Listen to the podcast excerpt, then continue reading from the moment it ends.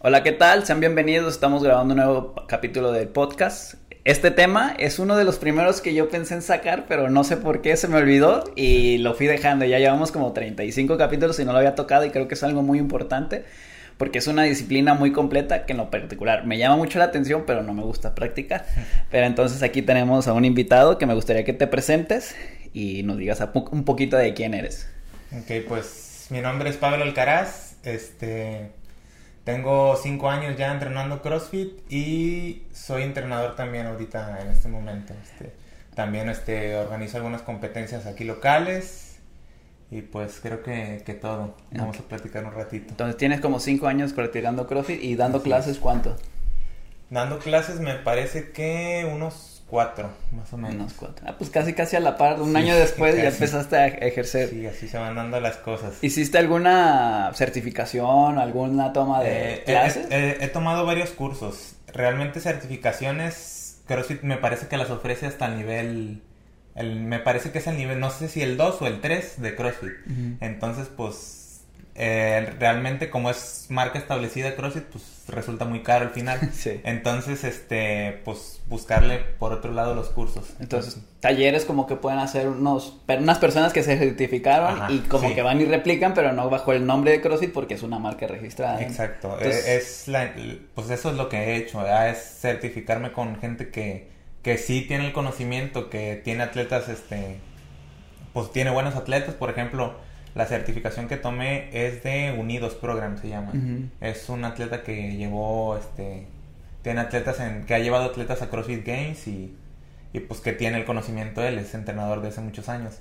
Pero pues ya no es el mismo costo que que te ofrece la marca por es, porque tienen ahí el Sería como la marca registrada. es. como que una persona que, por ejemplo, yo quisiera hacer la maestría en nutrición deportiva, pero es muy cara, entonces hago un diplomado en nutrición deportiva. Exacto. Sí se condensa mucho la información y como que bajas un poquito los estándares académicos, vamos a decirlo, pero pues aprendes que es lo esencial. Sí, pero realmente también el nivel 1 de CrossFit que dan ahí es muy básico. O sea, si tú le preguntas a cualquier persona, a lo mejor que lo haya hecho, también en internet se maneja mucho que que hacen este imágenes de que se burlan de los que hacen el nivel 1 que ya se sienten entrenadores cuando realmente pues también es muy básico. Y lo llevas un poquito a la par estos cursos con el conocimiento empírico, ¿no? Que vas aprendiendo conforme vas desarrollando. También es muy importante lo, lo empírico porque este pues no no hay nada que te explique por ejemplo, el rendimiento de un atleta de lo que puedas esperar. Por ejemplo, a lo mejor tú tienes, cuando programas algo, tú tienes alguna idea, ¿no? Que a lo mejor esto que, estoy programando yo lo van a hacer en 10 minutos.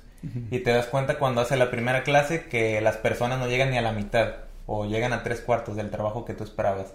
Entonces ahí tienes que empezar a modificar, poner más tiempo, a reducir las repeticiones, todo ese tipo de cosas. Entonces vas juntando lo teórico que aprendes y lo empírico que vas adquiriendo con desempeñar la, disciplina como tal. Sí, también es muy importante. Para mí esa es la mejor mancuerna que tienes para llevar a las personas, ya sea su objetivo de alto rendimiento o no más recreativo, este, para llevarlas hacia ello. Entonces, ya hablamos un poquito de lo que vamos a hablar, que vamos a hacer en manera general el CrossFit. Entonces, ¿tú cómo definirías el CrossFit?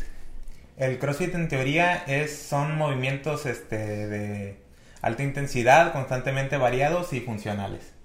Entonces, este, eh, realmente pues es a lo mejor muy general la descripción, pero pues es un programa de entrenamiento que se usa para este, cualquier persona que quiera eh, tener a lo mejor un rendimiento más funcional. ¿Sí me explico?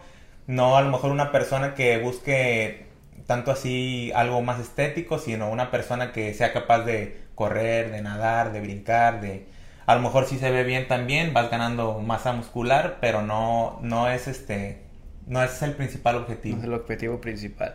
Este, hay algo muy importante aquí del CrossFit que, como dices, son muchas disciplinas las que se involucran a ellos, ¿no? Tengo entendido que es como que es el entrenamiento de fuerza como tal, ya sea mover una resistencia, también creo que tienen movimientos de alterofilia, este, ¿qué, otra, ¿Qué otros movimientos podemos encontrar de manera general? Ya sé que son muchísimos, pero de una manera condensada, ¿cómo, ¿cuáles podrían ser?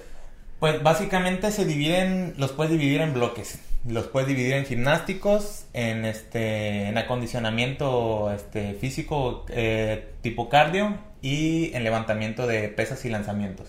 Por ejemplo, lo que es gimnásticos, eh, son las dominadas, los pull-ups, Ah, sí. los pies a la barra, los pistols, eh, lagartijas, todo lo que manejas con, con tu propio peso corporal, subir la cuerda, todo ese tipo de cosas. De cardio lo que manejan es este correr, nadar, remar, esquiar, este todo lo que sea este monoestructural. También las airbag, ¿no? Que son estas que pedaleas y jalas con las manos. Ándale, las, las, luego- las bicicletas ahí manejan este estática, que es nada más piernas, y también la, la, la airbike, que luego también hay uno que no sé cómo se llama, que es que lo agarran de arriba y hacen como un jalón hacia abajo, Sí. que es como parecido al remo, pero no sé cómo se sí, llama es, esa es máquina. el esquí. Ah, ok. Ese está Ese muy está chido. chido. Bueno, se ve chido porque Eh. nunca lo he hecho. Si he hecho remadora, si he hecho la airbag. Ajá. Son muy demandantes, pero esa sí no la, no la he Sí. visto, no la he Sí, ejecutado. yo a mí tampoco me ha tocado, fíjate, pero yo creo que la más demandante debe de ser la, la bicicleta de aire. Sí, ahí yo a veces hago rutinas de hit y la neta a veces trato de jalar aire y ya, ya me quedo sin nada. Está muy chida pero- y me duele la cabeza y creo que a mí que es la manera en que más intenso puedo trabajar. O sea, ya ni con el remo, ni corriendo, ni nada, sino el... Porque ahí siento que se me, me quedo sin aire, o sea, Sí. literalmente. Y acá en, en correr, por ejemplo, un sprint rápido, siento que las piernas se me cansan primero que, queda- que quedarme sin aire. Entonces, los gimnásticos que serían como con tu propio peso corporal. Ahí vendrían las dominadas que, que hacen como... Sí, los pull-ups con que son motivo de mucha burla eh, en otras disciplinas, por ejemplo, como las personas que practican culturismo, gimnasio, que dicen, ah, esa pinche mamá no cuenta, pues No, también están mucho balanceando. eh. Ah, ¿sí? Sí, también. Sí, como que hay esta rivalidad a veces Ajá. este, entre unas disciplinas y otras. A mí me da mucha la atención, pero ¿por qué se hace la técnica así? Pues en realidad es que la cosa es que hay, por ejemplo, parámetros. Un pull-up en CrossFit es este brazos extendidos aquí arriba y a tocar la barbilla. Entonces la forma que lo puedes hacer es, si los haces estrictos, pues definitivamente es probable que si te tocan 5 en un WOD, ah, pues haces tus 5 estrictos. Pero en el momento en el que ya vienen a lo mejor 30, ya hacerlos estrictos, pues sí te vas a quedar muy atrás. Aparte de que probablemente este no sea el este el trabajo que estás esperando, o sea, no, no se supone que te quedes ahí haciendo rondas de pull-ups estrictos, sino que cumplas el trabajo rápido. Y pues te sientas agitado, este la fatiga muscular, ¿sí me explico? Todas esas cosas al mismo tiempo. Entonces, pues como está permitido los brazos tirados y a la altura de la barbilla, pues Como, como lo hagas, pero que, que cumplas esas dos funciones, que Pues, termines de así. Aunque realmente, te digo, eh, muchas personas a lo mejor por la coordinación y ese tipo de cosas ni siquiera les salen, no, no es tanto las personas que, Que puedan que hacerlo. pueden hacerlo realmente, pero sí, sí, independientemente de eso, sí, sí te demanda cierta condición, cierta resistencia muscular. Coordinación, que yo creo que la mayoría de la población carece de eso, de una buena coordinación, porque a veces los ponen a hacer una, escale- una escalera de coordinación de abre y cierra, abre y cierra, y realmente se traban, no avanzan ni tres cuadritos cuando ya, no, ya no sé qué hacer, Eh. entonces parte importante. Entonces Sí. tenemos los gimnásticos, los aeróbicos, me dijiste, o de resistencia, aeróbicos. que sería como correr, nadar, bici, y, ese- y los otros, ¿cuáles serán? Son levantamientos y lanzamientos. ¿Esos es, en qué este, consisten? es todo lo que es cargar un, un peso externo, que es puede ser la barra, puede ser un balón medicinal, una mancuerna. Se usan a veces sandbag, que son este costales, se supone de arena, pero pues, de lo que lo llenen. De lo que tengan. Ajá. Entonces, este ahí es donde pues puedes variar tu lo que quieras, pues que peso muerto con barra, peso muerto con mancuernas, peso muerto con sandbag, que es lo que hablamos de constantemente variado, o sea, con los diferentes implementos que tienes, pues puedes hacer un- una combinación muy amplia de, de, de, este, de movimientos. Sí, Entonces, dependiendo del material que utilices, es la dinámica que te va a dar el ejercicio. Porque, por ejemplo, si tú Ujú. agarras una barra con dos discos, tú estás en el centro y está perfectamente equilibrado. Sí. Pero, por ejemplo, si tú agarras una bolsa de arena, pues a lo mejor tiene un poquito más de un lado y tu cuerpo Sí. tiene que compensar. Entonces, el cargar objetos, vamos a llamarlos irregulares o, Sí. o descalibrados, también tiene cierto beneficio que muchas personas que van al gimnasio no lo ejecutan de una buena manera. Entonces, creo que es una muy buena manera de complementar y de vez en cuando como que meterle variantes, que en el CrossFit creo que cumplen con todas esas, esas alternativas que para mí son muy interesantes. Entonces, el CrossFit relativamente es nuevo. Yo recuerdo que cuando yo estaba estudiando la carrera, empezaba a escuchar que empezó a llegar aquí. Me imagino que pues de aquí a, pues, yo creo que antes unos 15 años tenía ejecutándose. ¿Tienes un poquito noción de la historia del CrossFit, dónde nació, cuánto tiempo tiene como disciplina o no? Sí, tengo más o menos noción. Este, bueno, el fundador se llama Greg Glassman. Este, él pues estaba desarrollando algún método de entrenamiento porque se daba cuenta, por ejemplo, que las personas que entrenaban en el gimnasio, si bien podrían tener buena composición corporal, ser fuertes, este, no tenían a lo mejor eh, la condición física, la movilidad que se necesitaban, por ejemplo, para tareas como las que tienen un bombero, un policía, un militar. Entonces, este empezó haciendo eso, un entrenamiento para ese tipo de personas que necesitan un entrenamiento diferente por el trabajo que desempeñan. Por ejemplo, un bombero tiene que cargar peso mientras está moviéndose entre este pues edificios, eh, trepando, saltando, haciendo ese tipo de cosas. Los policías igual y militares, entonces pues es, es se trató de buscar un entrenamiento funcional que fuera este completo, no solo fuerza estética sino que también manejaras este condición tu condición física tu este manejo de tu cuerpo tu poder mover cosas mientras mueves tú también este ahí de alguna forma vas moviéndote. Entonces pues prácticamente fue fue así como empezó. A mí también como la primera vez que me dijeron, ah, es que es un entrenamiento militar ah, de los marinos de Estados Unidos, así me la platican, ah, pues está muy interesante y, así fue, más o menos que es esto tiene relación como lo que tú me estás diciendo. Entonces, ¿este chico cómo se llama o señor? Greg Landman. Entonces lo que estaba buscando es crear una metodología de entrenamiento para eso canalizarlo hacia otras disciplinas o otros oficios que demandan un esfuerzo físico como los que acabas de mencionar. Así es. Más o menos cuántos años tiene como disciplina. Me parece que oficialmente no estoy seguro, pero creo que a, partir como del 70 y algo. Ah, fue que él empezó a revisar esa metodología. De hecho, él ya es un señor ya, ya grande, ya hasta se retiró él ya de CrossFit, ya la vendió y todo pero pues ya ahí quedó que él es el, fundador. Sí, tomando como referencia, por ejemplo, el fútbol, que es la disciplina como que más conocida en el mundo, pues que tiene pues, cientos de años. Yo creo que, que cuántos mundiales no van, o también, por ejemplo, la, natación, 1900 y cacho, entonces es una disciplina realmente nueva. Sí. Este, y lo malo que yo le veo a las disciplinas o a las ciencias nuevas es que hay muy poca información científica que tú puedas aplicar. Entonces, es parte, por ejemplo, del culturismo, que yo creo que tuvo un crecimiento a raíz de Arnold. Este, como que le dio una exposición mayor. Y ahí era lo que, güey, pues yo hice esto y me funcionó, hazlo tú también. Entonces a lo mejor eh, por este proceso también está pasando el CrossFit, en el que ya estamos pasando de lo que yo te digo que me funcionó a como metodología más estructuradas y todo eso, ¿no? Y a veces personas que vienen de la vieja escuela tienen esta resistencia a cambiar este, la manera de pensar, ¿no? Porque a mí me toca ir a unos gimnasios y no, pues 4 de 12 y al fallo y biseries y si no duele no sirve. Cuando realmente, pues por ejemplo, lo que yo he leído y lo que he implicado a mí, pues que no necesitas ir al fallo. Me imagino que eso también se, se va dando en el CrossFit, ¿no? Entonces, la importancia de, de, actualizarse y también un poquito del conocimiento empírico de lo que vas. ¿Cuáles son los objetivos del CrossFit en sí? En, en sí es este hacer este atletas funcionales, no tanto este que sean tan fuertes, no tanto que sean estéticamente muy grandes, ¿sí me explico? Es tratar de evitar, por ejemplo, los extremos, que no sea un atleta tan fuerte, pero que tampoco sea tan lento, pero que tampoco este, tenga mal composición corporal, sino mantenerse dentro de este dentro de un cuadro que te permita ser más o menos este bueno en, en, varias cosas. sí, un atleta pues por decir completo y funcional, pues que tú puedas recoger un objeto pesado del piso, que tú puedas acomodar este alguna caja pesada en una alacena, que puedas este cargar a alguien, que te puedas mover sin problemas, que te puedas agachar, todo ese tipo de cosas, pues prácticamente es la función del CrossFit, el objetivo.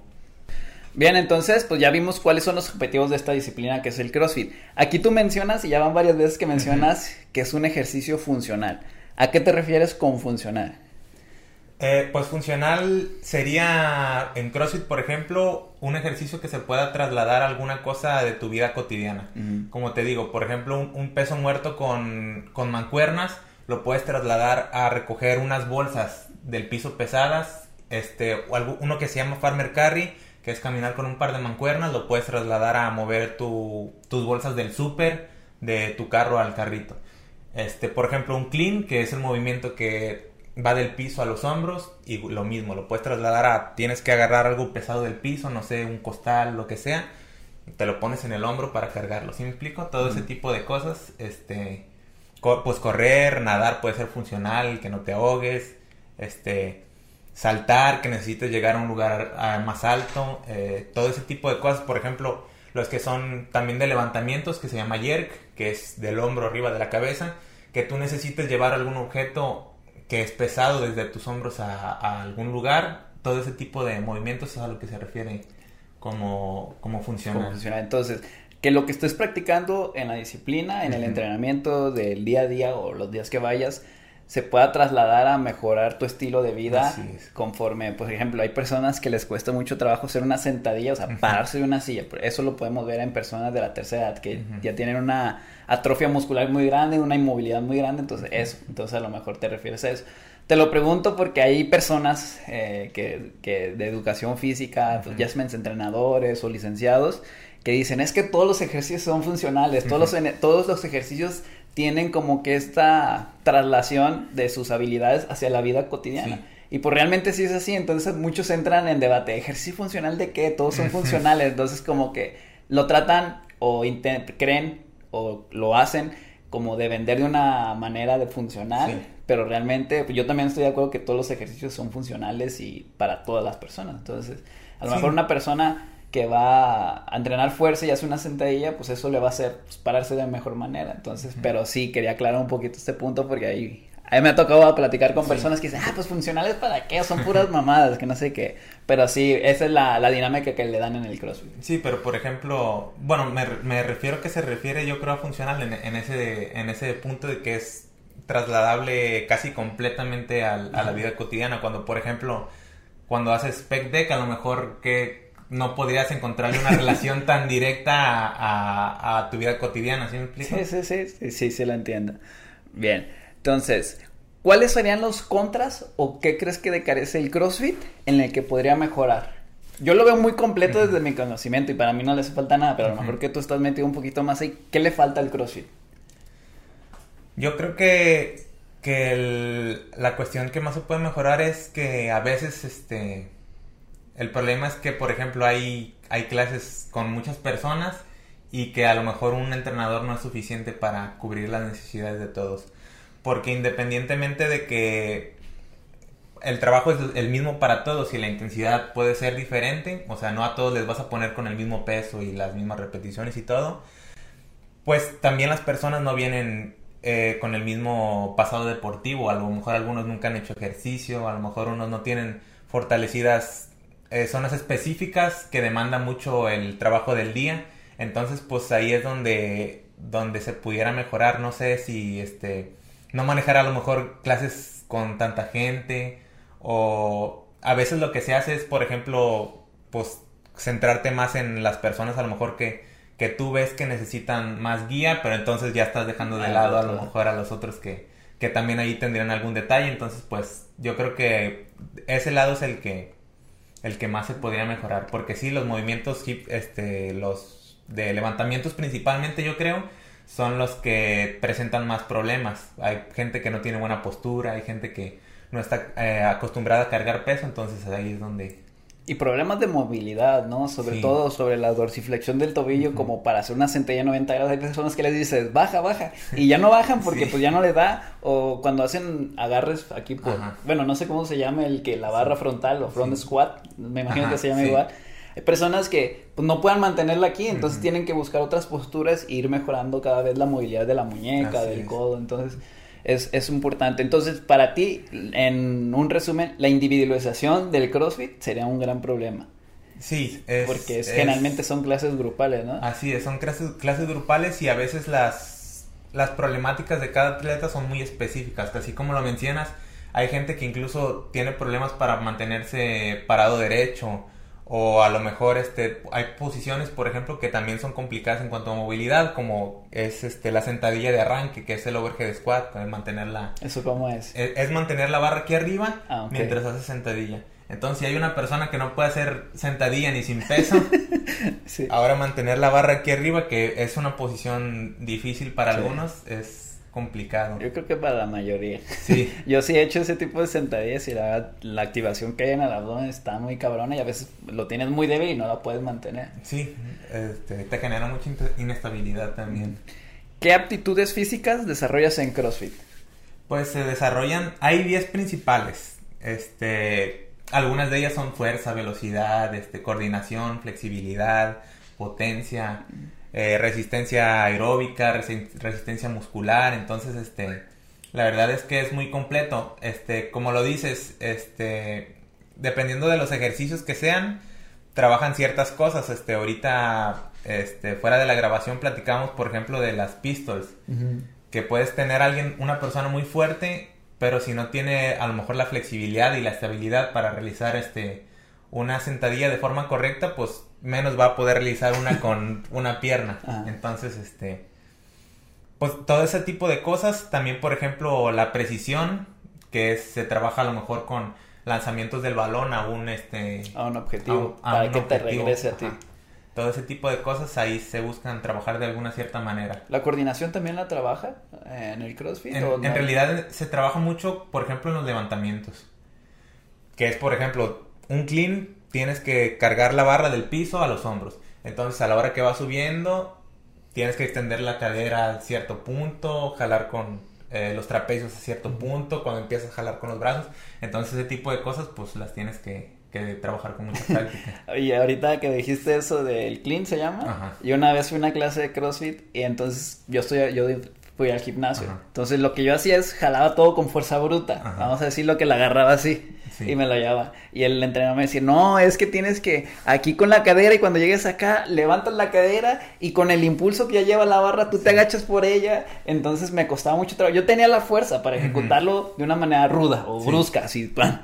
Pero y me dice, no, es que así te vas a ahorrar mucha energía y la chinga. Y ahí estaba con poquito peso, pero para tratar de ir mejorando mi técnica. Entonces yo sé que tenía la fuerza, pero no tenía la técnica y a lo mejor gastaba más energía que, que las personas que ya tienen una buena técnica. Sí, pues realmente todo eso te ayuda a economizar esfuerzos también. No es lo mismo levantar, o sea, a pesar de que estés fuerte, si la tienes una mejor técnica, pues sí te ayuda a hacer las repeticiones con menos esfuerzo a que si tuvieras la técnica, este, algún problema por ahí.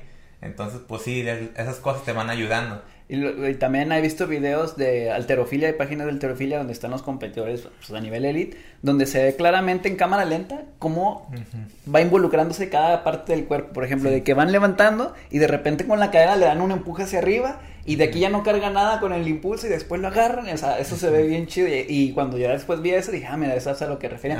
Pero yo ni pinche idea. Sí, de hecho, en, esos videos se puede apreciar muy bien, por ejemplo, lo que te digo que llega un punto en el que es la completa extensión de, de tu cadera, de tus que empiezas a jalar con los hombros, que empiezas a jalar con los codos, que tienes las puntas extendidas para la potencia, todo eso. Sí, se ve la verdad muy interesante y siempre que pasa un video así me quedo viéndole porque se ve muy muy, bonito todo cómo se va desarrollando. ¿Quiénes pueden practicar CrossFit para ti? ¿Todos? ¿Nadie?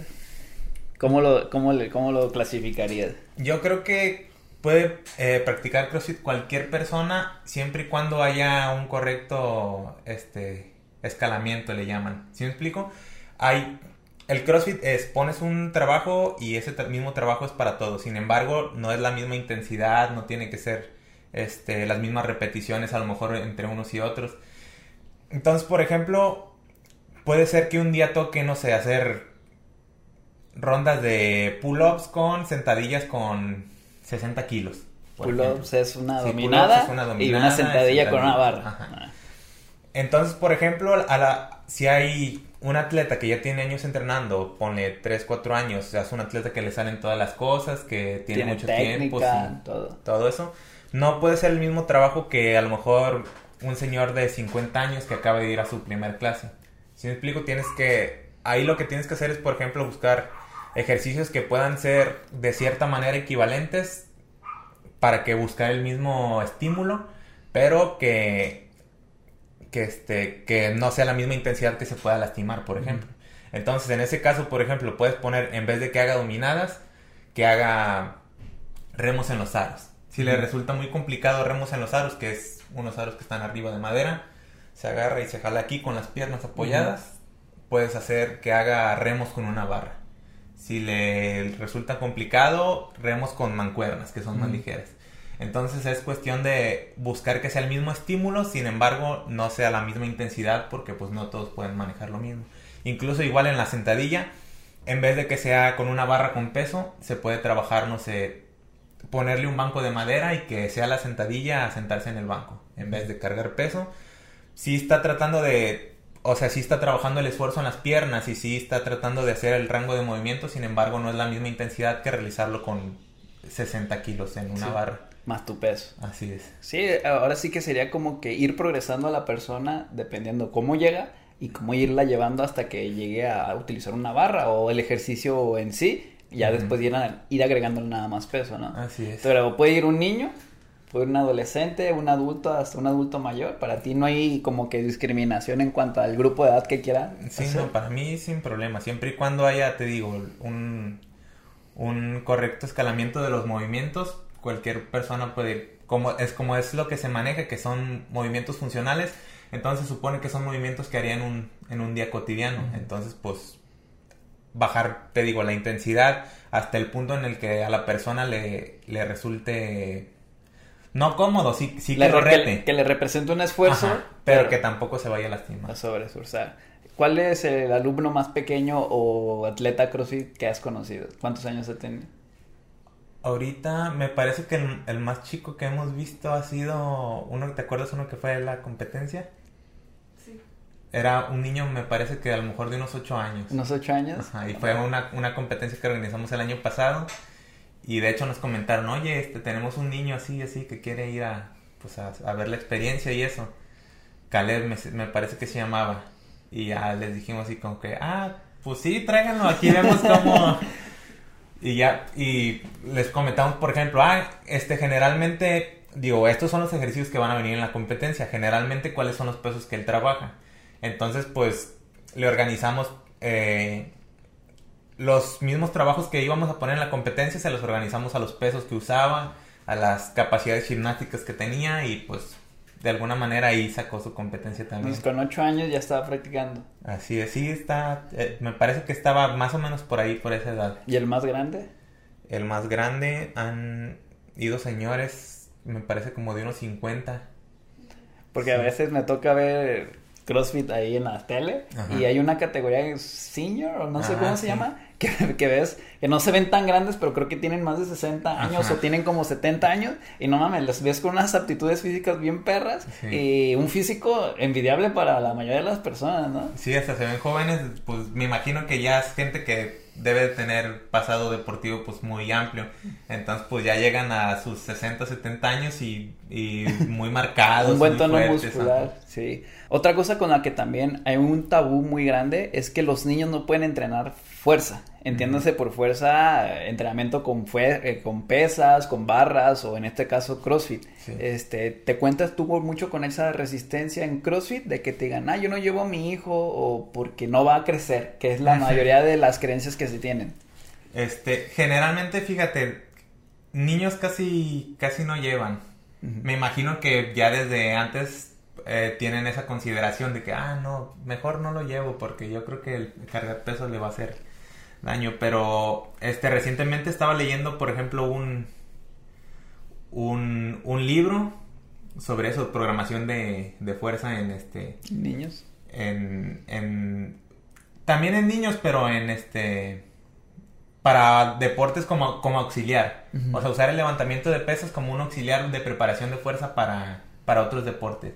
Y manejan esa parte, pues que no, que no hay evidencia científica que el, que el este que el entrenamiento de fuerza en niños pues sea perjudicial para el crecimiento ni Sí, nada. y creo que eso es un tema que ya he tocado con otras personas que es un tabú, porque así realmente dicen, es que no va a crecer y tienen la creencia de que si lo metes a básquetbol, que si lo metes a natación van a crecer más, cuando realmente nuestra estatura está determinada por nuestros genes. Por más Sí. básquetbol que yo juegue, si mi papá mide unos 50 y mi mamá unos 50, ¿qué quieren que mida unos 80? O sea, pues no, no hay, a lo mejor si mi abuelo fue alto, ya como que sí, pero sí se tiene como que esta creencia de que el entrenamiento de fuerza es perjudicial para los niños, pero como tú dices, realmente tiene mucha evidencia científica. Cuando un niño practica un entrenamiento de fuerza eh, cuando es un niño, haz de cuenta que va fortaleciendo sus huesos y eso ah, cuando es una vida adulta va a tener, tiene menos probabilidad de sufrir osteoporosis, sobre todo más en las mujeres. Entonces son cosas muy interesantes que a veces tenemos esta resistencia como población en general acerca del entrenamiento de fuerza que tiene estigmatizado. En el caso de las mujeres, que también lo toqué con Sarim, que las va a poner bien mamadas el CrossFit, pero pues realmente pues no. Y cuando, oye, aunque quisieran ponerse bien mamadas, les costaría muchos años y mucha disciplina, ¿no? Te encuentras con chicas ahí en clase que, ay, pero es que yo no me quiero poner muy mamada. Sí, o, o por ejemplo que, ah, este, que tocaron dos días a la semana, ponle dominadas. Ay, ya hicimos muchas dominadas, no me voy a poner muy ancha. Y es como que o sea, podrías ponerte muy anchas si hicieras dominadas eh, tan seguido o si tuvieras esta alimentación o si tuvieras tantos años entrenando, si... ¿Sí me explico? O sea, no es como que un día por accidente te levantas y, ay, pues me puse fuerte. A veces dicen, no, que las mujeres que hacen CrossFit se ponen como hombres.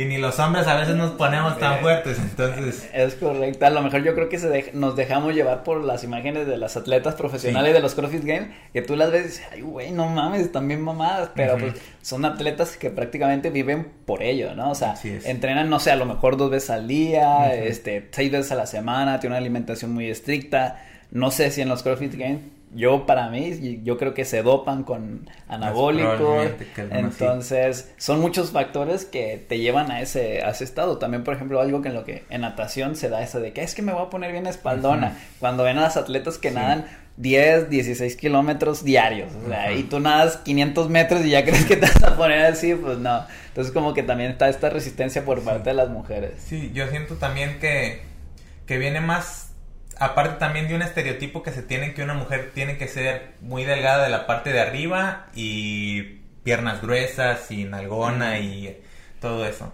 Y en el momento en el que, por ejemplo, en el CrossFit, pues que trabajas todos los músculos en un día, pues ya tienes más balance que parte de tronco superior, tronco, este, parte inferior. Entonces, no es a lo mejor como el cuerpo que, está acostumbrado que, que, debería de ser bonito, como le llaman que es un cuerpo a lo mejor de gym que a lo mejor las mujeres le dan más frecuencia a la parte inferior del cuerpo. Sí. Entonces ahí es donde dicen, ay, no, es que las que van al CrossFit se ponen bien brazudas y, en el gym yo las veo bien algonas, mejor me voy al gym. Y... Sí. sí, es una resistencia que todavía tenemos. Cambiando a las rutinas, ¿cómo es una rutina de manera general de CrossFit? Por ejemplo, en una semana, ¿cómo estructurarías tú el entrenamiento? ¿En qué te enfocarías el lunes, martes? ¿Serían seis días, cinco? ¿Cómo estaría el show? Este, hay plantillas que se usan de la misma metodología de CrossFit que divide, como te comentaba, hay, hay bloques, que tienes el gimnástico, el, el, de cardio y el de levantamientos. Entonces tú vas dividiendo, este, bueno, esa plantilla ya te lo maneja de esa forma. Tienes, por ejemplo, el lunes haces nada más levantamiento y el martes tienes dos modalidades de las otras dos y el miércoles haces las tres y el jueves metes otras dos que no fueron las del martes. ¿Sí, me explico? Como vas, que las vas intercalando. vas intercalando ahí los, los días. Este, ahí, lo, ahí maneja dos plantillas, por ejemplo. Tienes una que es de tres días, que es tres días activos, un descanso. Tres días activo, un descanso. ¿En descanso sería no hacer nada o...? ahí, ahí lo maneja así, como descanso completo. Pero como no coincide, por ejemplo, con... Pues hay gente que no puede entrenar los domingos, hay gimnasios que no abren los domingos. Entonces, pues se maneja otro, otro que se supone que pues no sería el ideal, porque el ideal te lo marcan como el de tres días, pero que es de cinco días, de lunes a viernes, por decir. Así es. ¿Y cuánto tiempo dura una clase? Una hora. Una hora. Sí, una hora y dentro de la hora volvemos a también a lo de constantemente variado. Tienes que meter este ejercicios diferentes, diferentes modalidades de tiempo, este hay jugar con esos elementos de forma que no hagas lo mismo todos los días en cuanto a ejercicios y también en cuanto a tiempo. Si me explico que a lo mejor un día hagas un WOD corto de unos 10 minutos y otro día trabajes uno de 25 minutos y otro día trabajes uno de 15 y un día haces gimnásticos con levantamientos y otro día haces cardio con gimnásticos y otro día haces puros levantamientos y entonces ahí es es jugar con esas combinaciones. ¿sí? ¿Y un atleta de alto rendimiento también es una hora o si necesita un poquito más de tiempo? Eh, En cuanto a los atletas de, alto rendimiento, se maneja de forma diferente. Por ejemplo, una, una, una programación para una persona que tiene este, ese tipo de necesidades, ya no lo puedes manejar tan constantemente variado. Si, bien este, por ejemplo, el WOD que se maneja el workout, que podría ser lo de acondicionamiento de CrossFit, si es constantemente variado, por ejemplo, tienes que meter ya este como ciclos trabajando fuerza o trabajando levantamientos. O entonces pues ya esa parte ya no sería constantemente variado porque si tienes que seguir cierta sobrecarga progresiva y todo eso. En cuanto al cardio pues es igual, ya no es este, ay, un día corro 5 minutos y otro día corro 20, se me ocurre. ¿Sí me explico? Ahí tienes que construir una capacidad pues este de cardio ya específica, entonces lo que hacen por ejemplo ahí es este sí, el WOD es variado, pero ya atacas este cosas más específicas. Necesitas un atleta más fuerte, le metes programación de levantamientos, que es específica esa parte. Necesitas un atleta que sea más gimnástico, pues metes este cierta programación gimnástica también. Entonces ya iban armando bloques de lo que puede un atleta mejorar. Entonces, por ejemplo, si yo tengo una buena resistencia aeróbica, soy bueno corriendo, andar en bici y todo eso, pero no estoy tan fuerte, me te enfocarías en mí, en hacerme más fuerte, en, en, mejorar la habilidad que más tengo rezagada o seguir independientemente de eso? Sí, generalmente, bueno, eso es lo que se busca, porque, en, por ejemplo, en las competencias de CrossFit, se habla de que no eres tan bueno como la mejor de tus fortalezas, sino de que eres tan malo como la peor de tus debilidades. Entonces no importa si tú puedes cargar, no sé, 120 kilos de clean, si te cansas haciendo 20 burpees, te va a ir mal en la competencia porque te puede ir primero en un WOD, pero si ya quedaste en último en el otro, pues ya, ya te echó a perder tu puntuación. Entonces, tienes que ser un atleta, la verdad es que lo más lo más parejo posible, estar bien en, tanto en gimnásticos, en, fuerza y en, este, en cardio. ¿Cuál es en lo que tú flaqueas más? Yo creo que yo en el en el cardio. ¿En el cardio? Antes eran los gimnásticos y ya los trabajé y ya me fue mejor. Y ahora ya el, cardio es el que... De hecho, fui a correr ahora domingo, de castigo. ¿Cuánto corriste? Corrí este, como unos 25 minutos. ¿Por distancia no lo tomas? No tomé la distancia, pero tomé vueltas, o sea, vueltas al circuito que tenía. Hice, por ejemplo, bueno, la verdad es que lo busqué en Google, no, no, no, va a ser muy específico, porque pues tampoco el reloj que tenía no medía distancias bien y el ese tipo, o sea, no quería ir a la unidad y entonces dije, ah, pues mejor aquí, que nada. Entonces lo que hice fue trabajé este una vuelta a intensidad este, este entre moderada y, rápido y descanso de un minuto y medio. Ok. Entonces de lo que más flaqueas es el cardio. Así a mí también me da mucha flojera hacer cardio y fíjate que a veces me meto a hacer carreras largas. De hecho, en la última competencia que fui, ese fue en el WOD que me fue. Y yo no creía que era tan malo corriendo hasta que me di cuenta que sí. arrancamos al principio todo. O sea, el WOD era correr 3 kilómetros y hacer 5 sentadillas sin peso. Y empezamos corriendo y todo. Dije, ah, pues muy bien. Y ya que di la vuelta me di cuenta que yo iba último, iban como unos tres adelante de mí y dije, ay güey, déjame, me apuro. y no, y este... Digo, aparte del cambio de lugar, pues sí te afecta, pero... ¿No fue aquí en Colima? No, fue en Morelia la ah. competencia. Y pues la altura sí, sí te pega de alguna manera. Pero ahí fue cuando me di cuenta de, no, tengo que ir a correr este... Tengo que mejorar esa parte. Sí, tengo que meter más, más este, más cardio. Muy bien. Este, ejercicios básicos o principales del CrossFit, ¿lo hay o realmente no existen como tal? Sí, sí se manejan algunos ejercicios básicos en la metodología, como es el Air Squat, que es sentadilla sin peso, el Front Squat, el eh, Shoulder Press. El Front Squat es con la barra acá. Ajá, Front Squat es la barra Con cualquier cosa que tengas enfrente, pues una pesa rusa, unas mancuernas, una barra. Sí, sí de hecho, eso que mencionas es, es este interesante porque ahí puedes variar. Haces un día Front Squat a lo mejor con la barra, otro día con mancuernas, otro día con algún otro implemento. Entonces, pues. Air Squat, Front Squat, ¿cuál otra? Porque todos la dicen en inglés. Eh. O sea, me he fijado eso, que en, que en el CrossFit le llaman, eh, le dicen todo por inglés, porque, no, o sea, simplemente así se los enseñan y lo van replicando así, ¿no? Real, realmente la cuestión es por, por eh, estandarizar. Si me explico, como es una metodología de Estados Unidos, así le enseñan, entonces ya tú, por ejemplo, si eres una persona de Estados Unidos y le dices a alguien de Brasil que entrenas CrossFit, ah, ¿qué, qué WOD hiciste? No, pues cinco rondas de 15 front squat, este 20 calorías en, en air bike y este 20 burpees over the back. Pues ya sabe exactamente qué trabajo hiciste. A que por ejemplo le, le, digas 20 sentadillas y que allá le dicen cuclillas o así en, otros lugares. Entonces pues ya ahí ya no ya no sabrías ni de qué está hablando. Ah, pues están estandariza. Sí, Siempre me llama la atención de que no, pues peso muerto, no, deadlift, no, voy a hacer lo mismo. sí. a mí por ejemplo me ha pasado que leo libros y que no, que tantas zancadas, ah, que desplantes. Sí, desplantes. O que, tan, que, que, que clean en cuclillas. Y que, o sea, Eso es más de España.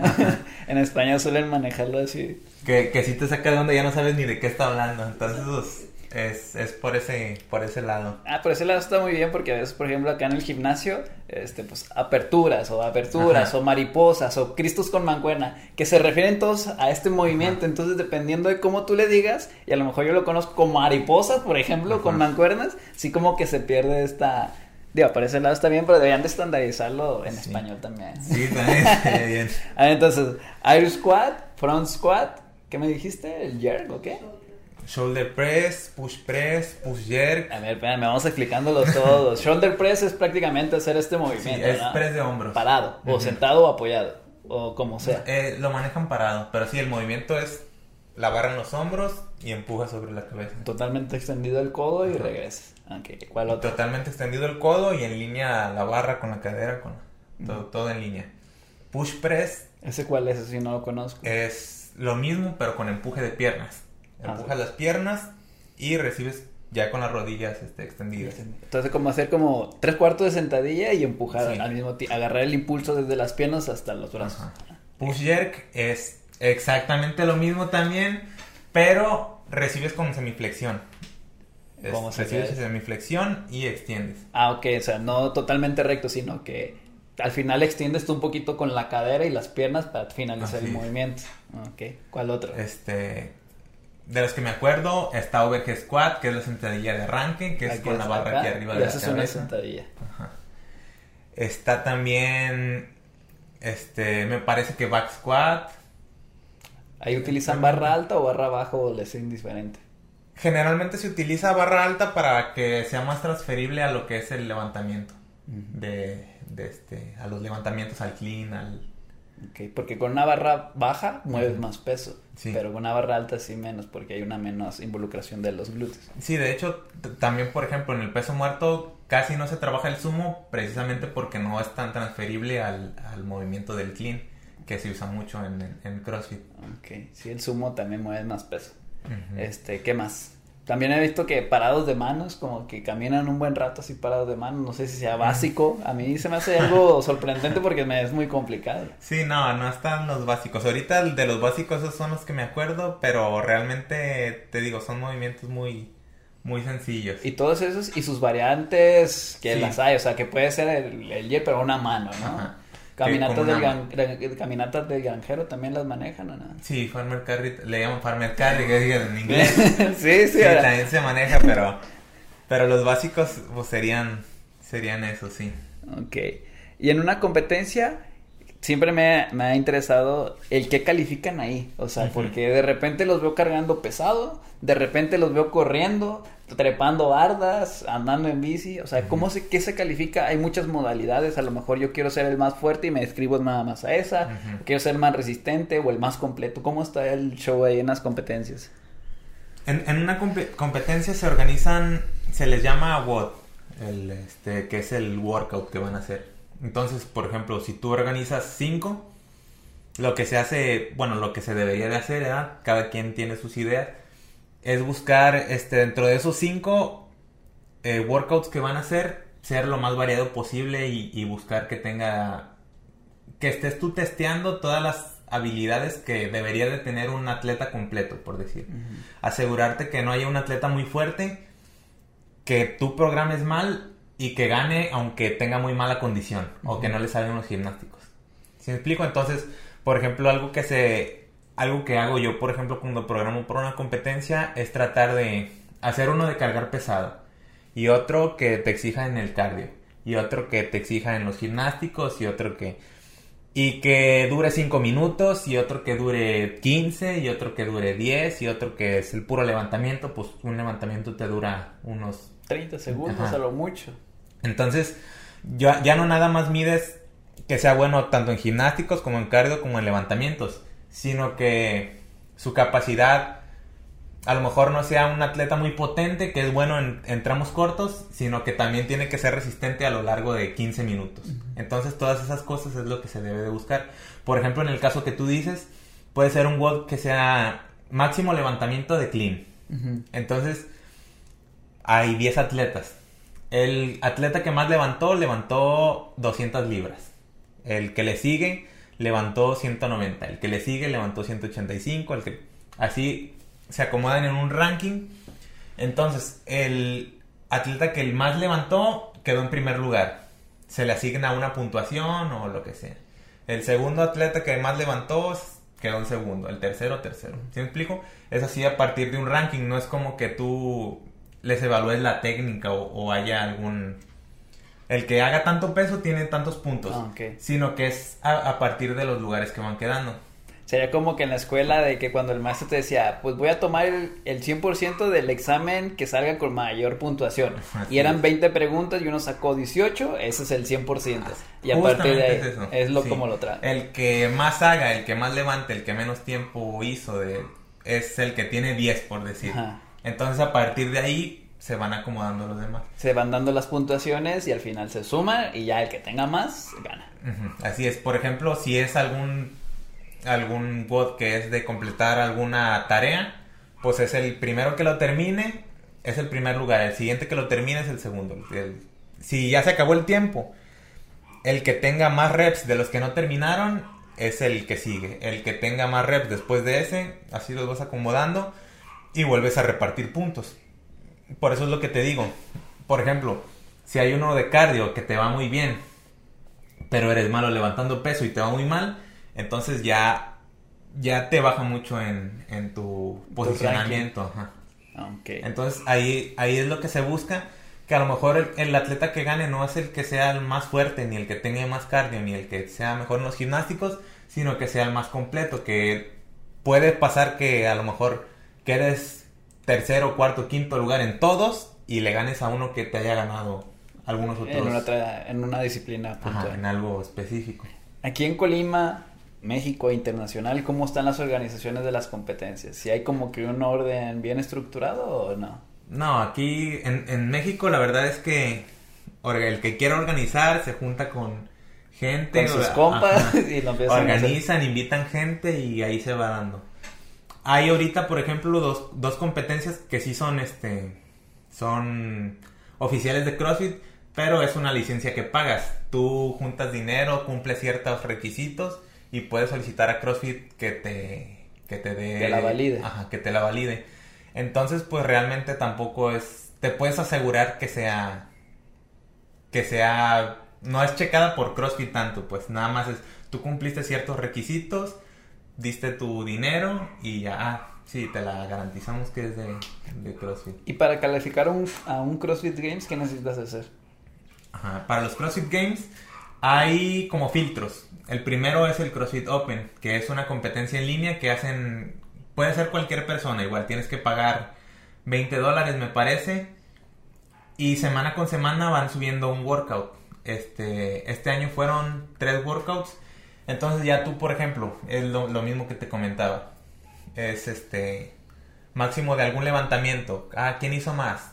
Este, tal persona en Estados Unidos, en Japón, en Europa. Ese es el primero.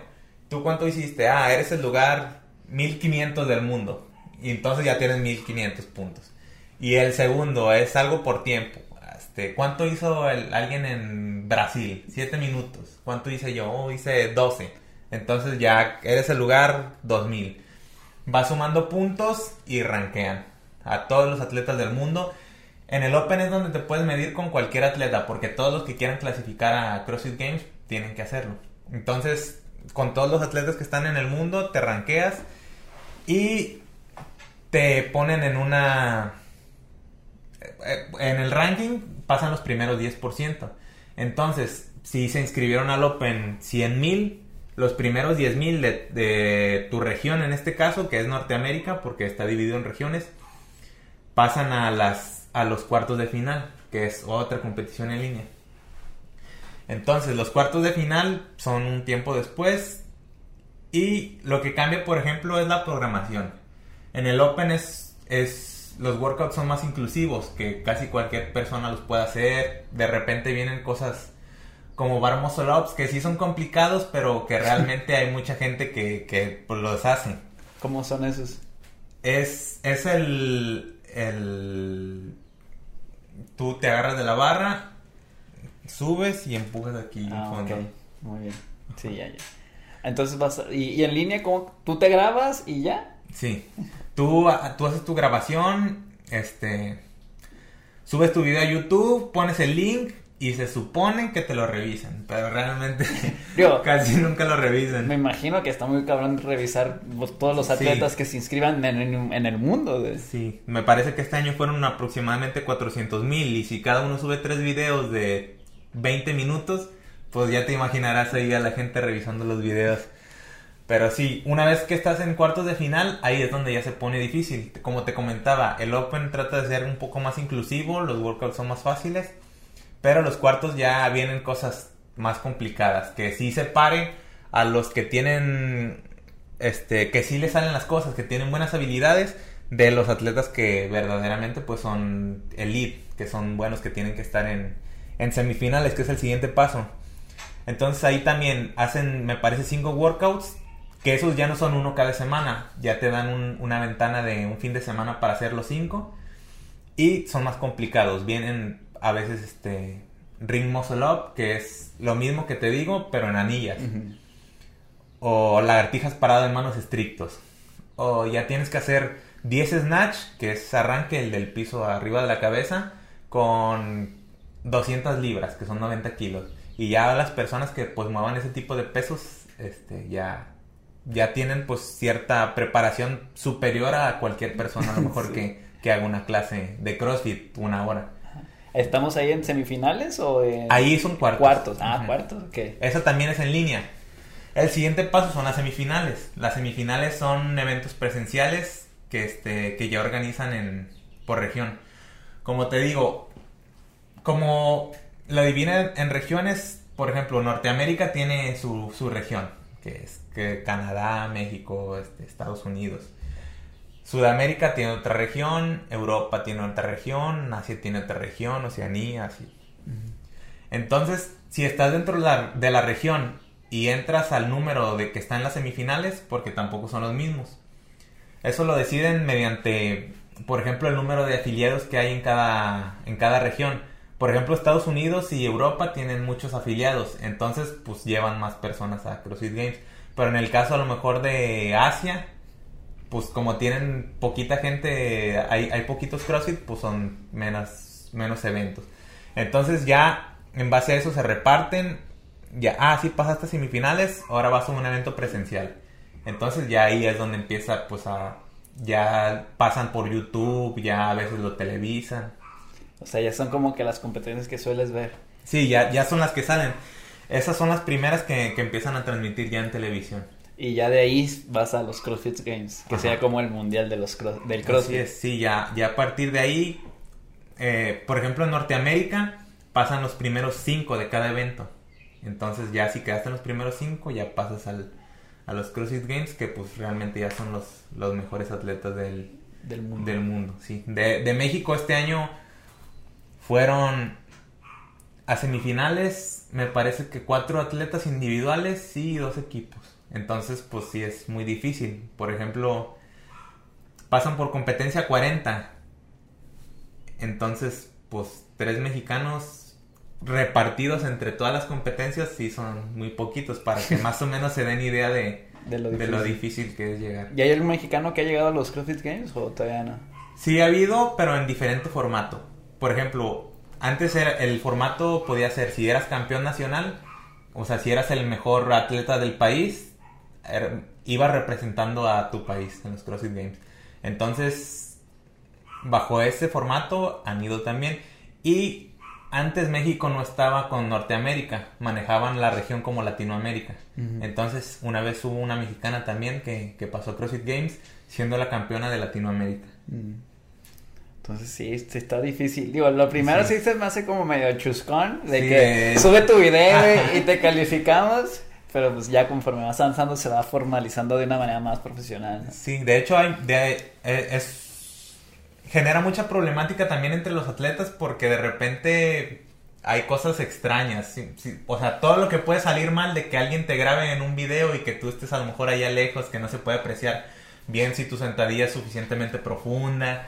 Si, por ejemplo, hay uno que se llama chest to bar, que es la barra, es como la dominada, pero al pecho. Ujú. Entonces, que si realmente estás tocando la barra, o sea, hay muchas cosas que, que pueden salir mal de una grabación en video en vez de La, alguien. la puedes acomodar a tu favor Ajá. para que se vea, ¿no? Sí, hay, hay mucha polémica en cuanto a eso, precisamente por eso, pero pues es que realmente a lo mejor es la mejor forma ahorita de hacerlo para tantas personas que son las que están participando. Entonces esos boots que, boots, eh, que, que lanzan son los que a veces me toca ver de que, ah, subieron este boot y todos los CrossFits empiezan a hacer como que esa dinámica, Sí. ¿o no? Que el Ah, ya. 40.7. Sí, sí, sí. Eh, y a veces yo me topo, con- pero pues yo no tengo ni idea de qué es eso. Y ya veo, ah, pues que me salió en tanto tiempo, pero como no estoy familiar, eh, son ese tipo de que Sí. van subiendo los de CrossFit y que todos empiezan a aplicar, ¿no? Sí, e- ese que mencionas es el Open, que es, por ejemplo, este año es 2022, el 22.1 es el primer Ah. workout del Open del 2022. El 22.2 es el segundo, el 22.3 es el tercero. Así sucesivamente, y son los que se graban y se suben. Esos son, sí. Ah, Ok. También hay algo muy interesante en el CrossFit que son muchas abreviaciones. Ajá. Ahorita vamos a hablar un poquito de ellas. Por ejemplo, box. ¿Así se dice? Ujú, ¿Qué, sí. es, ¿Qué es un box? Ah, es que voy al box de CrossFit. ¿Qué es? El box es el, el lugar en el que se realiza CrossFit. Es, como el gimnasio. Ajá, sí, el, el gimnasio de, De de CrossFit.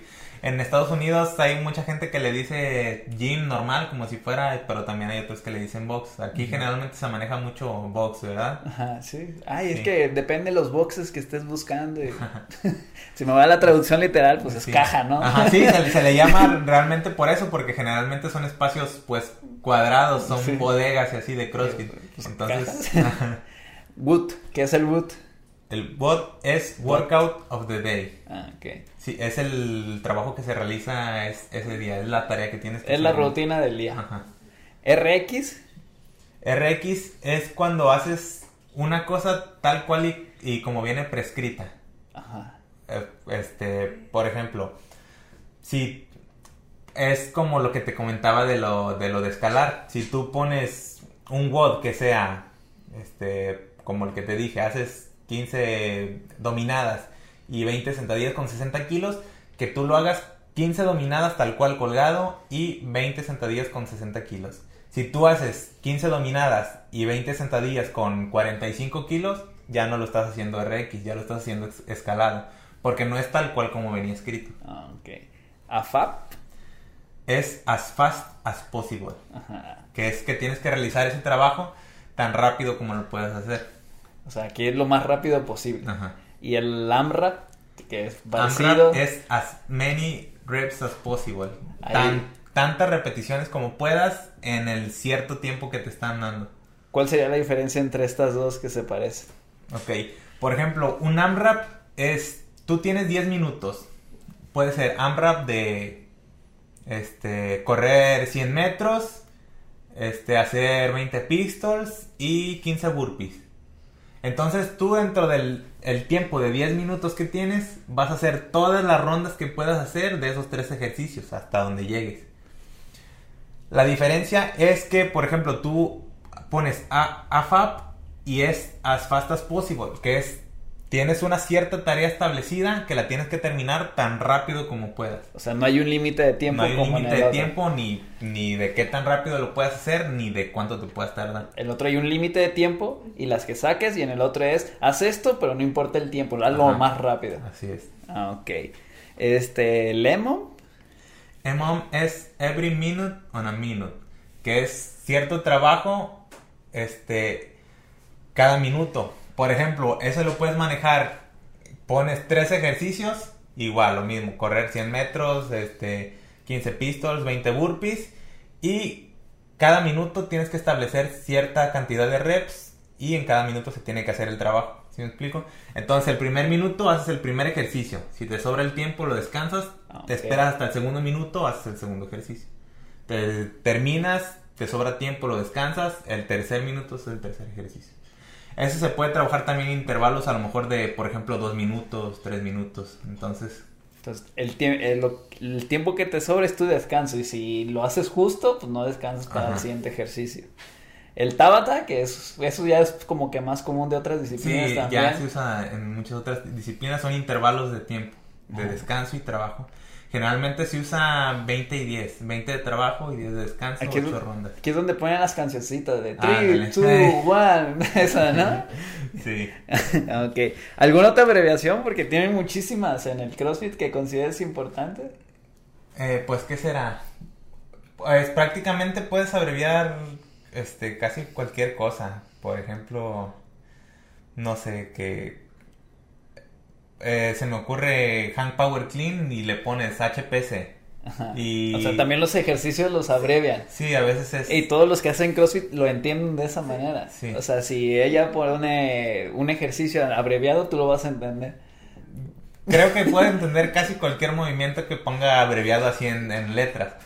Pero hay gente que sí no está acostumbrada. Pero si le pones, por ejemplo, H, H clean, pues sí alguien puede saber que es hand clean. No, pues yo no. bueno, sí, H alguien- clean, pues qué, H clean. Una persona que entrene CrossFit. Entonces ya, Sí. esto te vas familiarizando conforme lo vas practicando. Y te lo van poniendo así como que te vas familiarizando con los términos. ¿no? Por ejemplo, otro muy usado también es OH, que es overhead, que es Ah, con la barra sobre la cabeza. Ah, ok. Así. Double unders, DU, single unders, SU, handstand push-up, HSPU. Entonces, Sí, tío, me metí un poquito a ver las abreviaciones y fueron de esos como que se trataban más de la metodología Sí. de cierta actividad, Ajá. pero sí había que había de ejercicios y que SQ y que ese squat, ¿no? Y así, pero dije, ay, qué complicada. pero me imagino que cuando escri- escriben el, el wood Sí. eh, en la pizarra, pues te ahorras mucho texto, ¿no? sí, más que nada en los que son fáciles, te digo, como, como overhead, pues en vez de escribir overhead, pues pones OH. OH, OH, ah, OH. Cosas así. ¿Es muy lesivo el CrossFit? ¿Tú qué opinas acerca de eso? Porque yo tengo amigos fisioterapeutas que, que chulada, ¿eh? Para ellos el CrossFit. Este, bueno, en mi experiencia y lo que he visto también, yo creo que es igual de lesivo que cualquier otra actividad que, que, que te exija, pues. Cualquier otra actividad que, que realices frecuentemente. Por ejemplo, yo antes entrenaba fútbol y nunca me he lesionado tanto como cuando jugaba fútbol, de las rodillas, de los tobillos, de todo eso. De donde vienen las lesiones a lo mejor es si una persona no tiene este, la preparación suficiente para ciertos pesos y los ponen a cargarlos de todos modos o si alguien no les corrige la técnica o la postura y todo eso.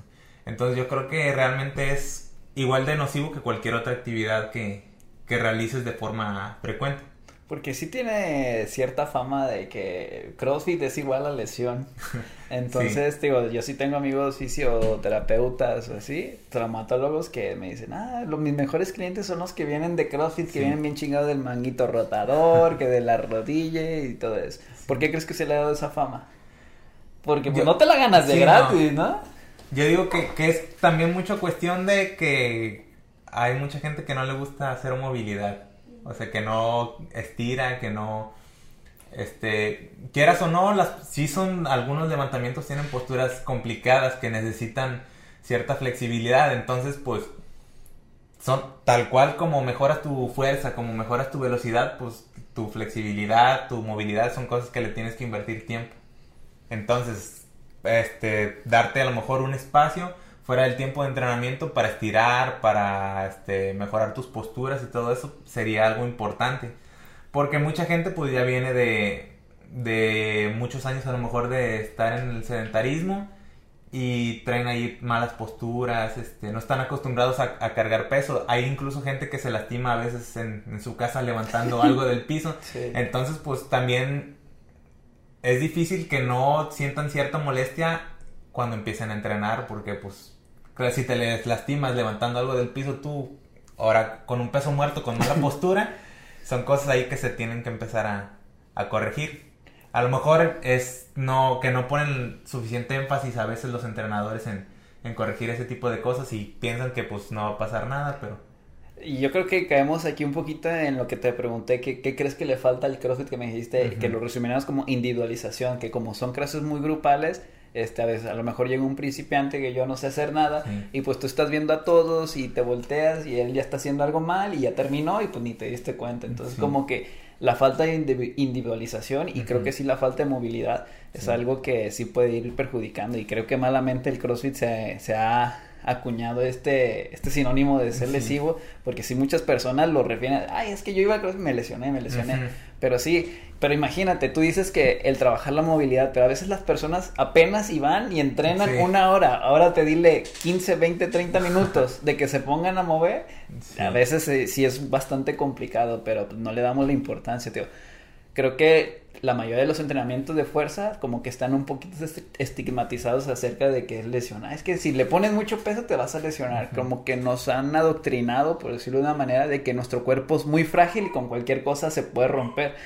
Cuando, bueno, yo que me dedico a estudiar pues todo esto, te das cuenta que el cuerpo tiene unas habilidades para adaptarse súper chingonas y que no es tan frágil como lo podemos ver, porque muchas personas, por ejemplo, en powerlifting también tiene como este estigma de de que la espalda y todo, ya ves que ellos arquean un poquito más la columna, entonces últimamente se ha demostrado que el arquearla te va a dar un poquito más de fuerza, que para ese movimiento, en esa situación, en ese contexto, a lo mejor es lo ideal, pero una persona que no se dedica a eso y que todo el rato esté haciendo de esa manera, y son personas que llevan años y años y años y años creando esas adaptaciones, entonces cuando tú lo trasladas a una persona común y corriente, a lo mejor sí no es lo adecuado.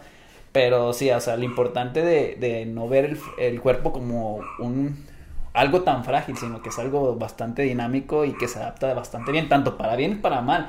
Me ha tocado ver personas que hacen una sentadilla no tan buena, pero se la corriges y se lesionan. O sea, es algo muy curioso, o sea, se acostumbró tanto a hacerlo de esa manera que lo corriges, lo empieza a hacer mejor pero se lesionan, entonces es bastante curioso. realmente a lo mejor te das cuenta que realizaba la sentadilla de esa forma porque no tenía la fuerza a lo mejor en los músculos suficiente para realizarlo de la forma correcta. O sea, ya estaba adaptado su cuerpo a esa forma de trabajar. Sí, por ejemplo, también me toca ver personas que hacen la sentadilla bien cerradita, pero bajan bien. Y si la abren un poquito más, que vamos a decir que unas técnicas están a la anchura de tus hombros y todo eso, y ahí no bajan de la manera correcta. Y dicen, no es que me siento más aquí. Y como que esta es la particularidad que también tienen los ejercicios de que cada persona con sus proporciones, con su morfología, un, ejercicio lo puede trabajar de diferente manera y le va a ir bien y le va a ir mejor en cuanto a rendimiento o comodidad. Entonces, a veces es importante en esa parte, te encuentras con eso en el CrossFit de que a lo mejor tú dices, esta es la técnica correcta, pero hay una persona que lo hace diferente, pero le va bien y tiene un buen desempeño. Sí, de hecho, eso te iba a comentar, me pasa mucho y veo mucho que, que, incluso aunque yo quiera corregirle cierta cosa, la gente, las, las personas a veces no tienen conciencia corporal. Que yo les digo, por ejemplo, haz las rodillas hacia afuera. ¿Y cómo, las rodillas hacia afuera? sí. Y yo me quedo así como, ah, mira, ve bajando y al, que les abro un poquito. Y ah, sí, ah, ok. Y lo vuelven a hacer y, y, y no las hacen para afuera. Y yo, oh, hazlos para afuera. Y si me explico que no tienen la conciencia de su cuerpo, de cómo lo están moviendo. Y pues ahí pues son cosas que son un poco más complicadas, que es a lo mejor gente que no ha hecho ejercicio de chico, de que no, no, no sabe, no tiene conciencia de cómo está moviendo su cuerpo, entonces tú cuando les pides algo oh, que activa los hombros, pues como que si ya los tengo aquí, sí. Y ya es, ya es como buscar formas de, de hacerlos entender, ah, mira, me refiero a que, por ejemplo, cuando estás en plancha, eso es que estás empujando activamente. Si no estuvieras empujando activamente, pues te caerías. O sea, ese tipo de cosas es donde tienes que buscar, pues, de... Como que empieza a buscar analogías en la vida cotidiana para que lo relacionen de una mejor manera. Así es. Sí, porque pues te digo, hay gente que, que le cuesta mucho, que no, que no es tan consciente de, de las cosas que hace, de cómo mueve su cuerpo, de, de cómo funciona. Entonces, pues sí, es, es, es difícil, pero pues es cosa de buscar qué, qué indicaciones darle más concretas que pueda trasladar más fácil a cosas que hace a lo mejor Sí, pues la-. Y es la dinámica de, pues todas las disciplinas tienen como que sus, sus particularidades. Pavel, muchas gracias por venir. Tres recomendaciones que le darías a una persona que se quiere iniciar en el CrossFit. Ah, pues yo vi el video Mm. y digo, pues voy a ir al CrossFit. ¿Qué le recomendarías a esas tres cosas que tiene que hacer principalmente para empezarse a desarrollar en esta disciplina? Eh, yo creo que cosas importantes, si sientes que algo no te está saliendo como debería, preguntar. Hay, hay veces que este que haces algo y no se siente bien. Luego, luego, bueno, a mí me pasa, por ejemplo, que yo hago algo, digo, hay gente que a lo mejor no, hago algo y digo, no, no se siente bien, este, a lo mejor, no sé, no estoy subiendo mucho los brazos, no sé. Si me explico cualquier cosa que sientan a lo mejor que no están haciendo bien, preguntarle al entrenador. Este, las primeras semanas yo creo que es importante no exigirse de más, porque es, ah, es, puede parecer que es fácil porque a lo mejor no están moviendo, moviendo mucho peso en el caso de que vayan al gym que pasa generalmente yo creo más con la gente que ya había entrenado alguna otra cosa. Entonces, pues llevarlo leve porque sí es un ejercicio diferente, es intenso. Entonces, si quieren entrar de lleno con todo, sí se pueden empezar a sentir mareados de repente. ¿Sí? Porque no es lo mismo, por ejemplo, a lo mejor alguien que vaya al gym y, ah, no, yo levanto eh, 150 kilos en sentadilla. Haz, haz 30 con 60 kilos. Sí, sí es diferente el estímulo. Sí, claro que sí. Entonces, este, a pesar de que su cuerpo sea apto este, en cuanto a fuerza para hacer el trabajo, a lo mejor algún otro sistema, o sea, no sé, a lo mejor no tiene la resistencia muscular o, o el cardio suficiente para realizarlo. Entonces, pues sí, es tomarlo a lo mejor las primeras semanas un poquito con calma y también les puede servir este llevar gente este a que los acompañe. Es más divertido cuando llevas a alguien conocido a- para entrenar.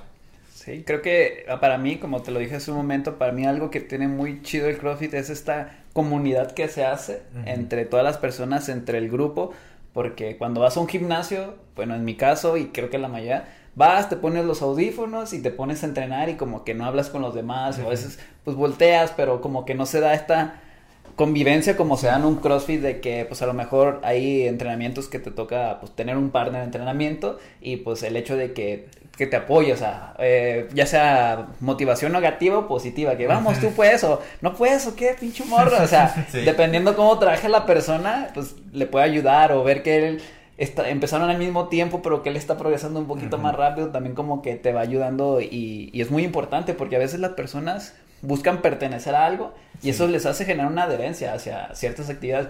Muchas personas que van al gimnasio y se aburren porque dicen, no, pues es que nomás estoy ahí, descanso y no sé qué. Entonces creo que es algo muy chido del CrossFit que a lo mejor si, se- si se pudiera trasladar al, al gimnasio Sí. estaría chido, pero pues sí son como que disciplinas diferentes porque también acá si te agarras platicando pues abarcas una máquina un buen de rato, entonces también sería como que algo negativo. Sí. Cuéntanos acerca de la competencia que estás organizando, que ya me platicaste un poquito para todas las personas que les pueda interesar. ¿En qué consiste? ¿Cuándo es? ¿Costos? Todo lo que nos quieras decir acerca de eso. Ok, estamos organizando ahorita una competencia, se llama UFIT. Este, es una competencia de CrossFit, vas, la vamos a estar realizando sábado y domingo, es, me parece que 30 y 31 de julio. ¿sí?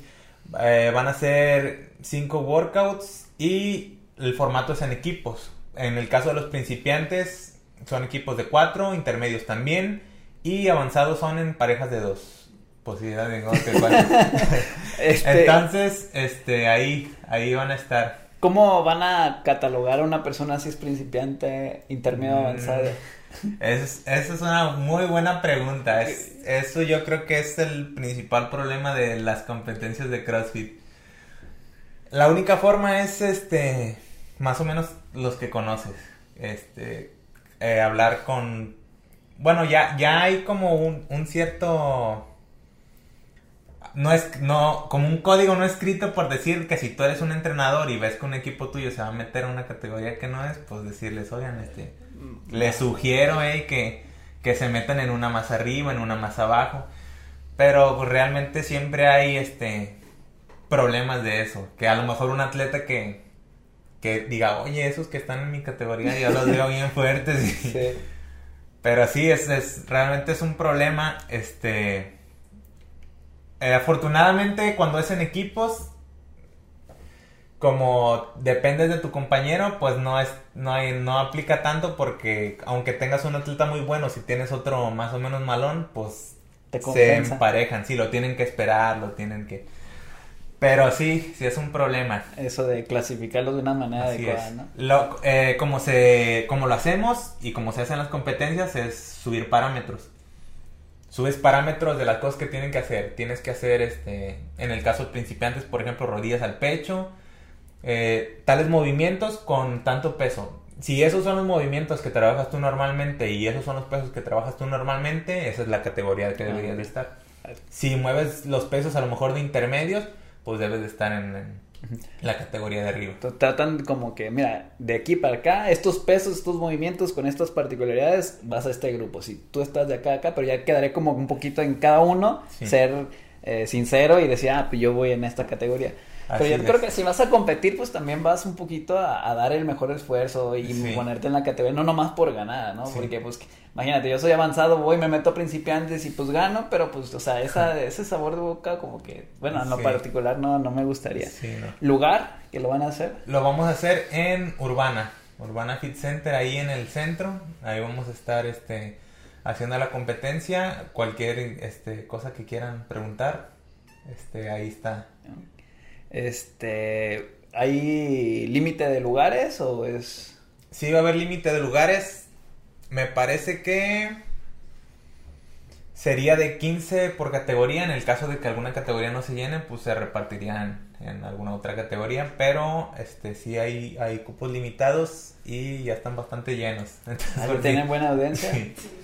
Ha, ha, habido buena respuesta este año. El año pasado también organizamos una. Fue individual.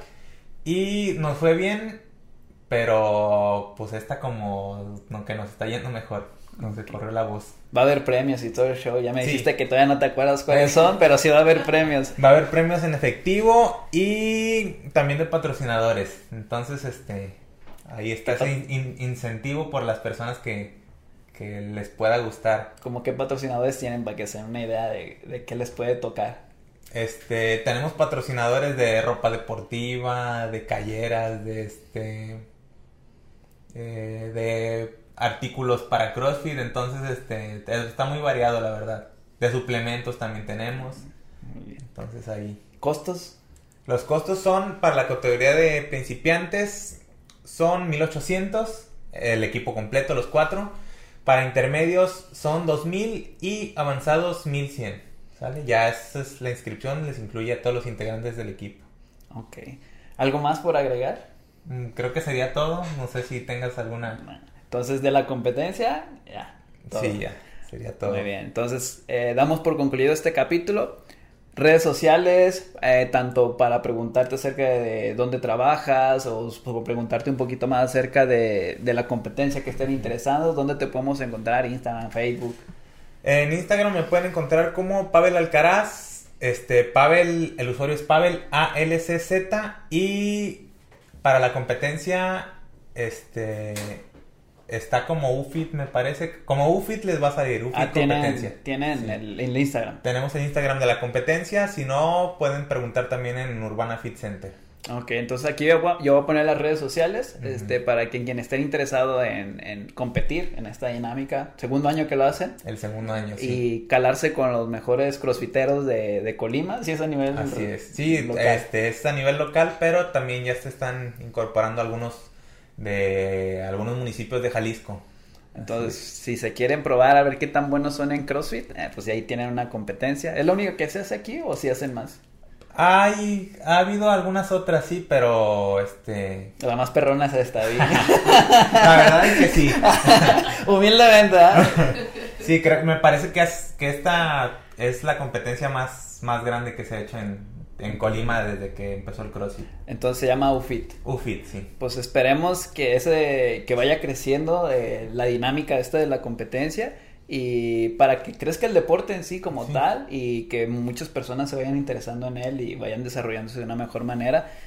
Eh, muchas felicidades porque el aventarse este rollo de organizar, pues a lo mejor se ve bien fácil, a lo mejor cuando uno asiste a un evento y de que, ah, faltó esto, faltó esto, pinche organización culera, esto, pero realmente es un rollo tote aventarte, este, pues conseguir patrocinadores, organizar todo, el dinero, que no te está yendo bien el lugar, entonces es un rollo tote que pues no cualquiera se avienta pero que todos cuando vamos nos quejamos de todo.